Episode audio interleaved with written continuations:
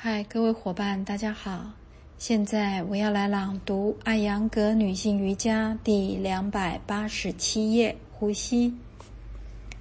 十六，不要做深呼吸。贪吃式的呼吸应该像平静流淌的河水一样，静为平稳和安静，这样心灵就会保持平静。吸气时，注意下面的要点：一。不要猛拉头部，二不要使咽喉紧张，三不要猛拉横膈膜，四不要干扰躯干背面的肌肉，五不要使胸骨或者胸部凹陷，六不要使腹部膨胀，七不要在吸气时手掌紧张。呼气时，注意下面的要点：一、呼气时放松大脑；二、不要让空气接触咽喉壁，以免引起不适；三、不要突然放松横膈膜；四、保持心灵随顺，让他注意呼气的动作，并且调控呼气；五、调整呼气的结果。使其有身体和心灵都消融于大地母亲的感觉，产生一种安详和自我合一的感觉。十七，完全放松时，心灵不受任何打扰，而能感受到一种内在的能量流动。这时是一种新的意识状态，没有任何的起伏，因此也不会消耗任何能量。练习者感到自己的身体好像被拉长了几厘米，这既是身体的自由，也是心灵的自由。十八，尽可能长时间地保持这种完全放松的状态，从这个沉默的状态逐渐恢复到积极的状态。不要破坏心灵的安宁，也不要突然摇晃身体。破坏它的平衡。十九，渐渐地把你的智力、心灵和感觉器官与周围的一世界融为一体。这时，他们三者已经融入一种极尽福佑的境界。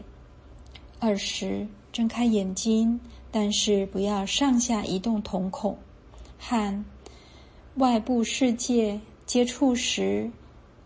眼睛保持顺受，持续地经历这种安详的状态。二十一，现在转向右边，然后慢慢的起来。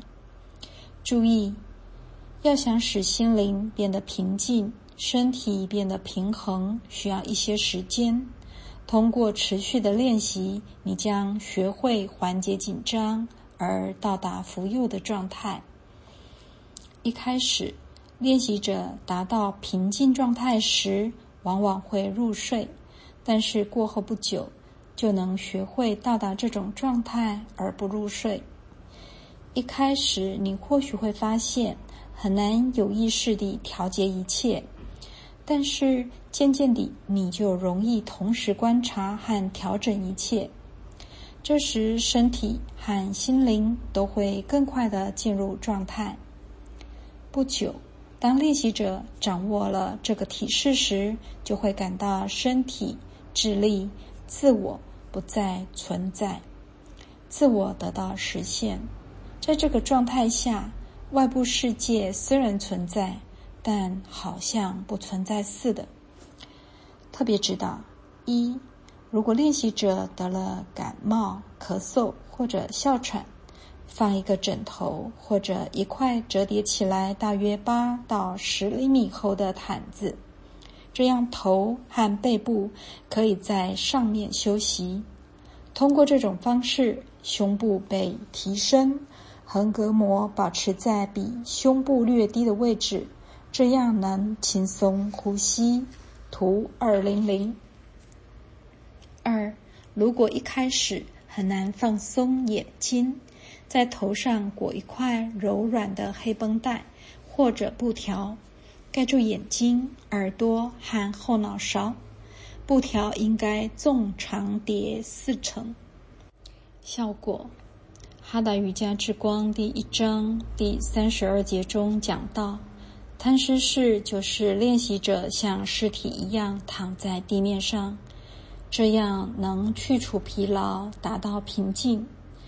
练习摊尸式时，身体的皮肤、肌肉和神经都得到了放松。从身体里散发出来的能量被转向流入身体内部，因此能量得到了驾驭，而不是被驱散。贪食式就像在活着的状态下经历死亡，身体、心灵和言语在一刹那停滞住了。这个体式也被称为僵尸式。因为练习者体验到出声和细声都像尸体一样，虽然练习者的身体变得像尸体一样，但是灵魂处于一种纯净的状态。